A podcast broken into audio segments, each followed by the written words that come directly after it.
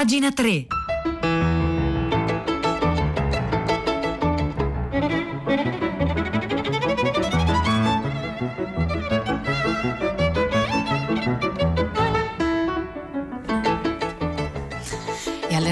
Minuto e 31 secondi del venerdì 15 gennaio 2021. Buongiorno a tutti da Silvia Bencivelli, bentornati a pagina 3, la cultura nei giornali, nel web e nelle riviste.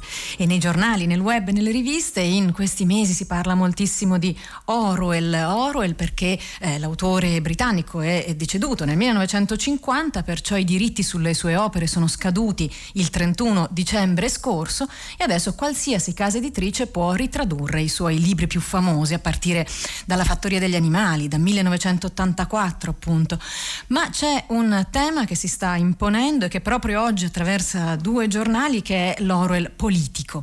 Per esempio Alessandro Gnocchi sul giornale di oggi, il titolo è La Orwellite dell'editoria, scrive un aspetto straordinario della ricezione la pervicacia nel negare l'evidenza. La fattoria degli animali e 1984 sono tra i più violenti atti d'accusa mai scagliati contro il collettivismo sovietico.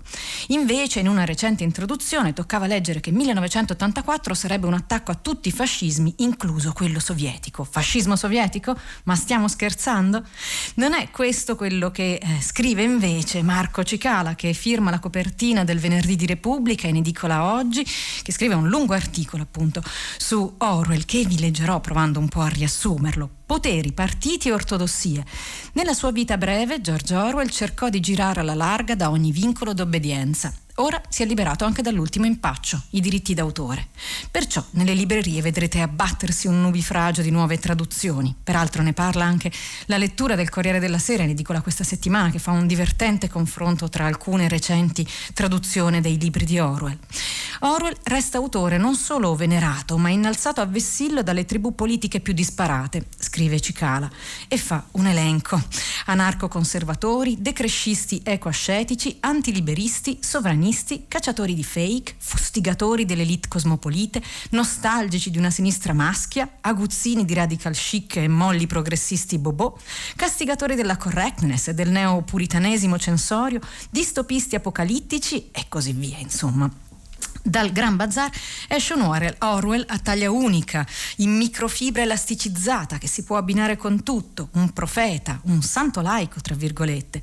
Lui che, refrattario a qualsiasi religione, considerava la santità, aperte le virgolette, questa volta sono parole di Orwell, qualcosa da cui gli esseri umani dovrebbero guardarsi, e riteneva la sua vita poco esemplare se non altro perché, vista dall'interno, ogni esistenza si presenta come una serie di sconfitte troppo umilianti e avvilenti per essere anche solo contemplate. Allora, eh, cosa, cosa, fu George Orwell? Scrive Cicala, fu soprattutto un grande scrittore politico più che un sommo romanziere. Eppure nei confronti della politica, per sua natura miscela di violenza e menzogna, aveva maturato un disgusto profondo, addossandone le colpe principalmente alla sinistra. Ciò che ho visto in Spagna, raccontava nel 1940, e quanto ho visto da allora nel funzionamento dei partiti di sinistra, mi hanno ispirato un orrore per la politica. Per sentimento sono definitivamente di sinistra, scriveva Orwell Orwell, ma sono convinto che uno scrittore può rimanere onesto solo se, part- solo se si mantiene libero da etichette di partito. Nella traiettoria orwelliana la guerra civile spagnola marca un prima e un dopo, è il vero battesimo di fuoco. Ma per ricostruire questo shock bisogna fare un passo indietro e ripartire dal dicembre del 1936.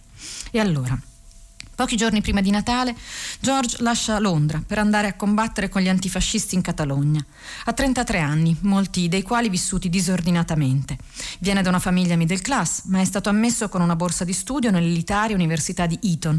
Poi ha fatto il poliziotto in Birmania, toccando con mano, nel ruolo di sbirro, le atrocità del colonialismo e eh, a quel punto si eh, sente in lui la necessità di una secessione morale, ancora prima che politica, dalla società borghese. Scriverà: Sentivo di dovermi sottrarre non soltanto all'imperialismo, ma ad ogni forma di dominio dell'uomo sull'uomo. Quindi comincia a vivere da clochard, poi fa il lavapiatti, poi eh, appunto tutte storie raccontate in senza un soldo a Parigi e a Londra, poi scrive tre romanzi di cui si accorgono in pochi, farà il commesso in una libreria, andrà a lavorare eh, in miniera e nel frattempo si avvicina alle posizioni del partitino dei socialisti democratici a sinistra del Labour, l'ILP. Più che gli scritti di Marx, di cui avrà sempre una conoscenza approssimativa, non gli vanno giù i marxisti, ai quali imputa pesanti vizi analitici.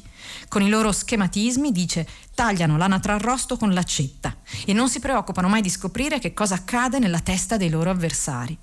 Miseria speculativa questa, che emergerà platealmente nell'interpretazione comunista del nazifascismo.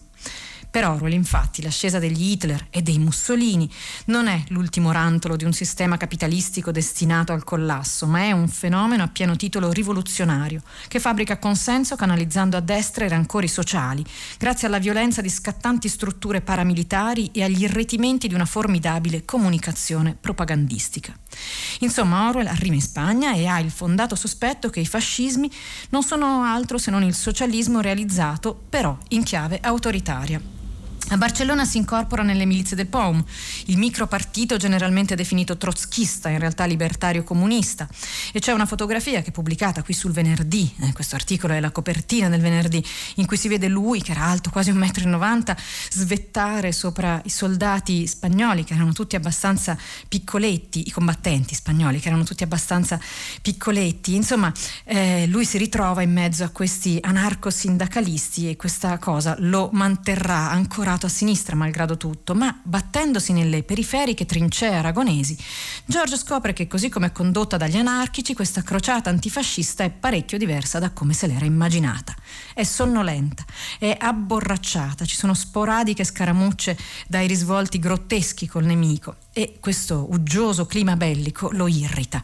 Lo irrita talmente tanto che si sposta a Madrid e passa nelle brigate internazionali. Da anglosassone pragmatico alla generosità del POUM preferisce l'efficacia dei comunisti. Quindi si sta per smarcare da questo eh, spontaneismo anarchico e a quel punto succede che manovrate dai comunisti spagnoli e dai loro burattinai sovietici le forze dell'ordine cominciano a far fuori i libertari. L'URSS di Stalin, che cerca ancora un'intesa tattica con la borghesia del fronte popolare, ne ha abbastanza di quegli incontrollabili. Così i leader del POUM vengono eliminati. George Orwell è sconvolto da questo repulisti e soprattutto da questa propaganda comunista che presenta rivoluzionari e troschisti come agenti al soldo del nazifascismo. Non ho nessun amore per il lavoratore idealizzato, come si presenta la fantasia del borghese comunista, scriverà, ma quando vedo un operaio in carne e ossa in lotta col suo nemico naturale, cioè il poliziotto, non ho più da chiedermi da quale parte devo schierarmi. Così insomma George rientra nei ranghi del POUM, si becca una pallottola franchista, la ferita non è eh, tanto grave, però lui smette con la guerra di Spagna e comincia una cerrima battaglia polemica contro lo stalinismo, una lotta che rasenterà l'accanimento e post mortem attirerà su di lui calunniosi sospetti di delazione ai danni dell'intelligenza filosovietica.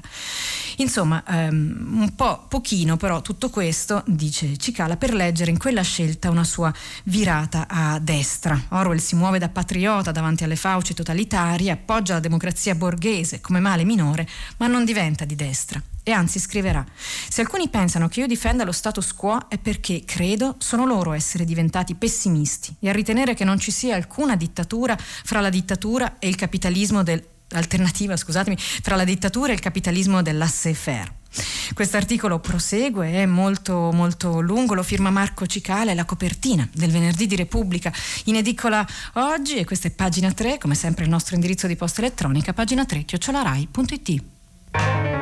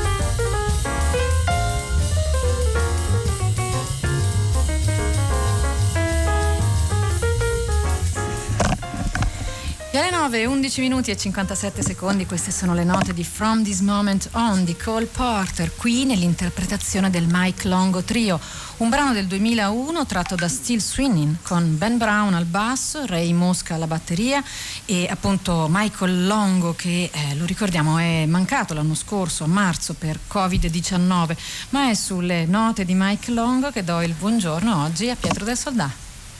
Ciao Silvia, buongiorno a te gli ascoltatori di pagina 3. Oggi a tutta la città ne parla, torniamo sul tema forse decisivo, quello che colpisce moltissimo i nostri ascoltatori, come la pandemia cambierà e sta cambiando, trasformando i ragazzi, che segno lascerà sulla loro esperienza il fatto di non andare a scuola, di avere una socialità così limitata, che conseguenze avrà la lettura di una lettera molto bella di una ragazza Chiara oggi su Repubblica ha colpito moltissimo e noi su questo tema torneremo con l'aiuto dei nostri ascoltatori. Partecipate e scriveteci. Senti Pietro, so che domani tutta l'umanità ne parla, tornerà sui fatti di Capitol Hill, peraltro stiamo per farlo anche noi a minuti con un articolo molto originale che leggeremo tra poco. Il vostro tema di domani è l'attacco alla democrazia americana visto dal padre della patria Benjamin Franklin e dal pistolero più famoso John Wayne. E poi Vabbè, hai già detto tutto tu, non aggiungo altro. È in preparazione una sorpresa da parte vostra sull'anniversario della nascita del Partito Comunista. Su questo possiamo aggiungere qualcosa più di questo o no? Possiamo solo pronunciare che per uno, anzi due sabati, 23 e 30 gennaio, saremo anche noi virtualmente, ma non solo, anche fisicamente a Livorno, eh, nel centenario del congresso. Ma insomma, per ora eh, dico questo, poi torneremo, ci saranno più dettagli. Grazie Silvia, grazie, grazie a voi, vi aspettiamo alle 10 in diretta, ciao. Buon lavoro. E per prepararsi alla puntata di tutta l'umanità ne parla, ma ovviamente non soltanto, anche all'anniversario dei 100 anni del Partito Comunista Italiano c'è un articolo oggi sul Fatto Quotidiano, ve lo segnalo, lo firma Gad Lerner, eh, si intitola I 100 del PC e quelli col senno di poi e comincia così. Il Partito Comunista Italiano non ha raggiunto il secolo di vita, si è estinto precocemente nel 1990 all'età di 69 anni, eppure guardatevi intorno, sono davvero in tanti a celebrarne Livorne, il centenario. Sulla scissione socialista di Livorno, scrive Lerner, ho contato almeno dieci libri in uscita, ricostruzioni storiche, amarcord sentimentali, testimonianze autocritiche. Benché temperato dal rispetto che si deve a un grande partito, protagonista della più significativa esperienza di alfabetizzazione politica di massa vissuta nel nostro paese, come ha ricordato lo storico Giovanni De Luna, tende a prevalere uno spirito di rivincita nei confronti dei fondatori del Partito Comunista d'Italia, sezione italiana della Terza Internazionale nazionale. Questo articolo è molto lungo e molto dettagliato, lo trovate sul Fatto Quotidiano di oggi. Io vi ricordo il numero per intervenire tramite sms e whatsapp durante le nostre dirette, lo ha già fatto per esempio Marco che dice i diritti d'autore non scadono dopo 70 anni. Sì, infatti Orwell è deceduto nel 1950, quindi nel 2020 sono scaduti il 31 dicembre e a gennaio del 2021. Eccoci qua a parlarne. Insomma, dicevo, vi ricordo il numero di sms, eccolo 335 56 34 296.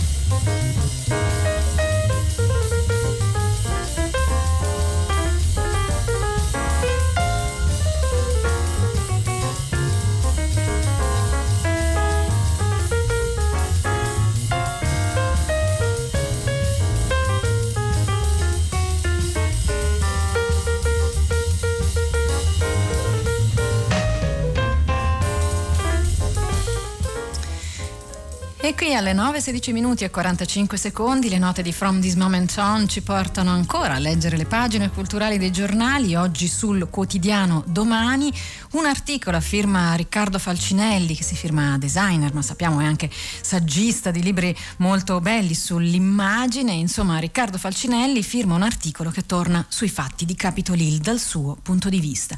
Tutti i simboli di Jake Angeli che non abbiamo capito. Io, come tutti, Jake Angeli l'ho visto solo in fotografia. Sarà dunque legittimo trattarlo come immagine, oltre che come presenza reale. Il simbolismo dei tatuaggi, il volto pitturato, il copricapo con le corna sono già stati oggetto di esegesi. Tuttavia, ancora prima di chiederci che cosa significhi un'immagine del genere, credo valga la pena chiedersi che tipo di immagine è, cominciando dal fatto che pretende di essere interpretata. E questa cosa che pretenda di essere interpretata non è per niente scontata, ma andiamo avanti. La sua è un'iconografia incentrata sul sincretismo, cioè sulla compresenza di segni provenienti da ambiti distanti e disomogenei. Per intenderci, se Topolino si mette la maschera di Batman è un evento sincretistico. Qui abbiamo angeli con un copricapo di pelo munito di corna dal sapore vichingo, solo il sapore, nulla di filologico, con vaghe reminiscenze di Davy Crockett. Ciò che conta non è tanto la vichinghitudine quanto il vessillo di una ruvidezza primigenia. È il conflitto tradizionale tra natura e cultura, dove la cultura sarebbero le giacche tailleur, i codici di Bill Gates e di Hillary Clinton, i cospiratori pedofili che vogliono conquistare il mondo, secondo ovviamente la teoria di Canon. Il copricapo di pelo si contrappone, insomma, per metafora, alle perle indossate da Nancy Pelosi. Se le perle significano lo stare dentro una regola condivisa, il pelo rivendica la naturalità, la spontaneità che la classe al comando vuole negare al popolo. Poi c'è il volto dipinto. Il volto dipinto viene invece da un altro ambito, probabilmente quello sportivo. Già Giulio Cesare racconta che i popoli del nord andavano in battaglia col volto dipinto. Tuttavia, il volto di Angeli è più affine a quello di un generico tifoso da stadio. Il volto pitturato significa la partigianeria. Io tengo per una squadra, quella trumpiana, e tu probabilmente per un'altra. Il terzo elemento sono i tatuaggi. Sono comparse le interpretazioni più diverse, mitologie nordiche, culti misterici, esoterismi random, ma la vera domanda è un'altra, quei segni sul corpo, a chi parlano? Chi li capisce così a colpo d'occhio senza ragionarsi su? C'è da dire che i tatuaggi funzionano quasi sempre attraverso assonanze personali e sotterranei. Quando qualcuno si fa un tatuaggio, anche se si tratta di un amico che conosciamo bene, dobbiamo spesso chiedere il perché. Non di meno un tatuaggio pubblico non è un fatto privato e nella società di massa un segno, eh, scusatemi, non di meno un tatuaggio pubblico non è un fatto privato e nella società di massa un segno che non è immediatamente intellegibile. A chi si rivolge? Allora qui apriamo una parentesi. Un po' meno di 70 anni fa c'è stato un altro personaggio che è entrato a Capitol Hill con un abito talmente estremo che ha fatto parlare di sé. 20 gennaio 1953, il giorno dell'insediamento di Dwight Eisenhower come 34 presidente degli Stati Uniti. Con lui c'è la moglie Mamie, che ha un abito di seta rosa tempestato da 2000 strass. Il rosa era il suo colore preferito, non aveva nessun significato particolare. In quell'epoca il rosa non andava di moda, ma grazie al potere mediatico di Mami, il rosa divenne nel decennio successivo il colore femminile per eccellenza. E il rosa, che non era legato alle donne, anzi era il colore chic della camicia maschile, divenne il colore delle donne quasi in maniera vincolante. Probabilmente il fatto del rosa per le bambine nasce più o meno da qui il Rosa Mami. Mio marito governa il paese, io governo in cucina, diceva Mami. Ma non c'era nessun legame pregresso tra il rosa e quel tipo di femminilità conservatrice. È la signora Eisenhower che lo impone. In questo senso il vestito di Mami non è un vestito significante, quanto piuttosto un vestito modello che si diffonde per imitazione. Ovviamente ogni dettaglio è studiato con finezza semiotica. Se a Capitol Hill si fosse presentata Elizabeth Taylor, avrebbe potuto indossare un abito tempestato di diamanti. Mami sceglie gli strass, che non hanno nessun valore, quindi si dà un'immagine da First Lady che ambisce non al ruolo di Maria Antonietta, ma a quello di casalinga di grado eroico. Quindi la significazione è chiara.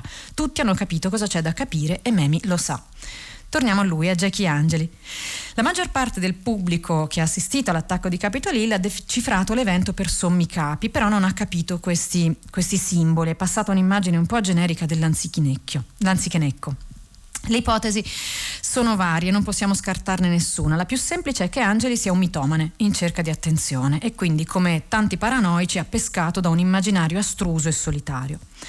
Oppure si rivolge a una setta di iniziati di cui noi non comprendiamo i codici, per esempio.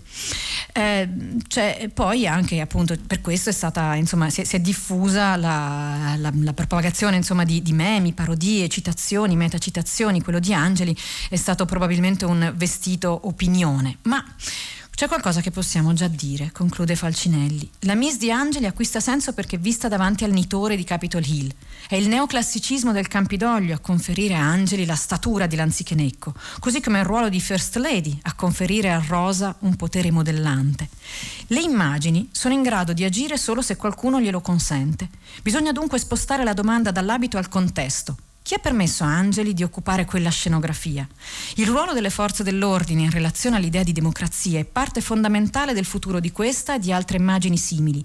Se cancello il Campidoglio, dietro Angeli, ottengo una figura più opaca, il cosplay di un fumetto inesistente dove il sincretismo si risolve in niente più che una decorazione. Questo è Tutti i simboli di Jake Angeli che non abbiamo capito, lo firma Riccardo Falcinelli, lo trovate sul quotidiano domani.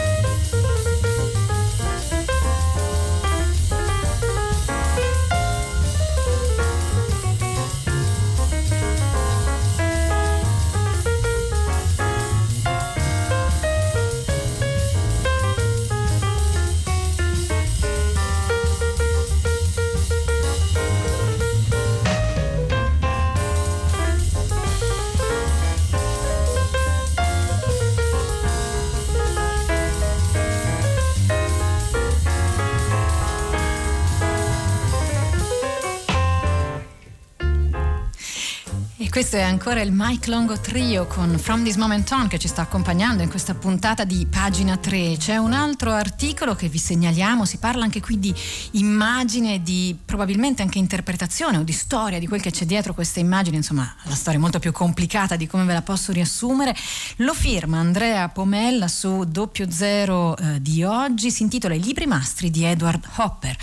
Molti artisti americani vissuti fra 800 e 900 avevano l'abitudine di tenere dei libri mastri in cui appuntavano la contabilità. Tra questi lo fa anche Edward Hopper, ma questi libri master sono molto particolari perché sono scritti insieme alla moglie Josephine Joe Nivision, che per tutta la vita appunto ha lavorato con il marito. Questo inventario quindi è unico, non ci sono soltanto i dati amministrativi, ma anche schizzi, annotazioni e aneddoti sulla realizzazione delle opere e tutto questo adesso viene pubblicato in Italia da Yaka Book. Sono quindi più di semplici quaderni, sono una biografia condivisa, così l'ha definito un critico irlandese, che riflettono una netta divisione dei ruoli, sia per quanto riguarda il lavoro, sia per quanto concerne il carattere dei rapporti familiari. Edward traccia schizzi schematici dei dipinti e annota semplicemente qualcosa di tecnico, Joe si dilunga in osservazioni personali. Ed è così che eh, capiamo che è lei stessa che ha fatto da modella per le figure femminili riprodotte dal marito, figure che prendevano corpo durante le loro conversazioni come personaggi di una storia d'invenzione e che loro chiamavano per nome. Sempre a Doherty, eh, appunto, mm, a Doherty, che era il critico irlandese di qui sopra, Joe ha eh, ricordato anche la sua pretesa che il marito riportasse su tutti i suoi disegni di nudi la dicitura a mia moglie, Joe, in modo tale che il suo sguardo non desse adito al minimo sospetto di infedeltà. Da questi quaderni vengono così fuori i caratteri dei due narratori, Edward e Joe, lui taciturno, introverso, pensoso, lei più guizzante, loquace, impulsiva e eh, è come se quei libri mastri fossero, scrive Andrea Pomella qui su doppio zero, in un certo senso anche un'op- un'opera ulteriore riepilogativa della loro, della loro vita, compresa la, la vita intima. E quindi, per esempio, che cosa scrivono Edward e Joe? Per esempio, Rooms by the Sea, dipinto realizzato nel 1951 nello studio a Cape Cod, un studio dove Hopper trascorreva la maggior parte delle estati, aveva progettato e costruito lui stesso un monolocale su una scogliera a picco sul mare. C'è una rappresentazione scarna di una stanza vuota con il chiarore violento della luce che proviene dal mare. Joe scrive: Niente di lussuose strutture per turisti. Titolo Posto per buttarsi di sotto, rifiutato ma ad alcuni attributi sottintesi malevoli. Non male come chiosa all'opera che più di tutte rappresenta il correlativo visivo della frase più famosa pronunciata da Hopper. Forse non sono troppo umano, ma il mio scopo è stato semplicemente quello di dipingere la luce del sole sulle pareti di una casa.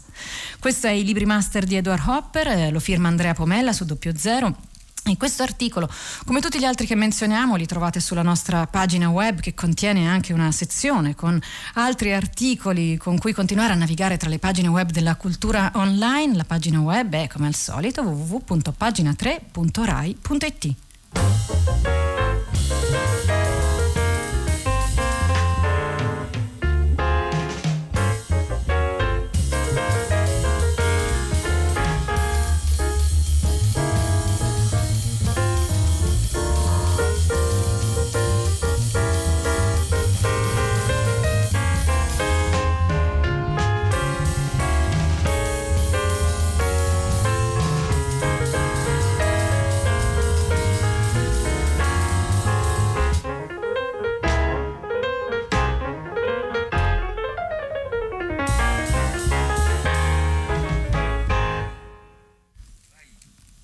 queste erano le ultime note di From This Moment On di Cole Porter, qui nell'interpretazione del Mike Longo Trio. E alle 9:27 minuti e 50 secondi, anche ringraziando l'ascoltatore Elia che ci dice che diamo tanti stimoli, tanti spunti, segnaliamo un ultimo articolo che viene dal numero di internazionale oggi in edicola, un articolo del New York Times tradotto appunto in italiano, si intitola John Zillinger, bagaglio a mano ed è la curiosa storia di un contrabbandiere di animali selvatici che oggi giura di aver messo la testa a posto e di voler aprire soltanto uno zoo.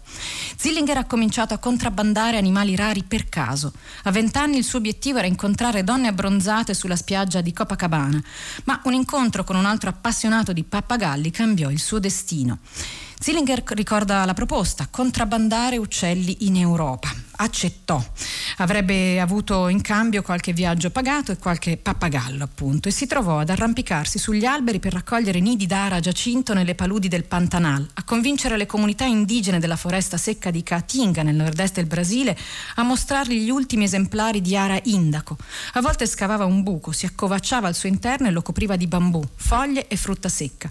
Quando l'uccello ci atterrava sopra, io lo trascinavo giù. Questo articolo lo trovate nel numero di internazionale oggi in edicola. Vi eh, ricordo che, anzi vi ricordo, vi segnalo che domenica Barano d'Ischia verrà piantato un albero per Pietro Greco, il nostro Pietro Greco. Barano, città natale appunto di Pietro nel 1955, albero che si affaccerà sulla baia dei Maronti. E pagina qui su questo oggi finisce. Io vi saluto insieme al tecnico Fiore Liborio, Angela Landini in redazione, Cristiana Castellotti, Maria Chiara Beranec alla cura del programma. Piero Pugliese, anche oggi, come sempre in regia. Silvia Bencevelli vi augura una buona fine di settimana. Con pagina 3 l'appuntamento è per lunedì alle 9. Al microfono ci sarà Edoardo Comurri. Da parte mia, a risentirci presto.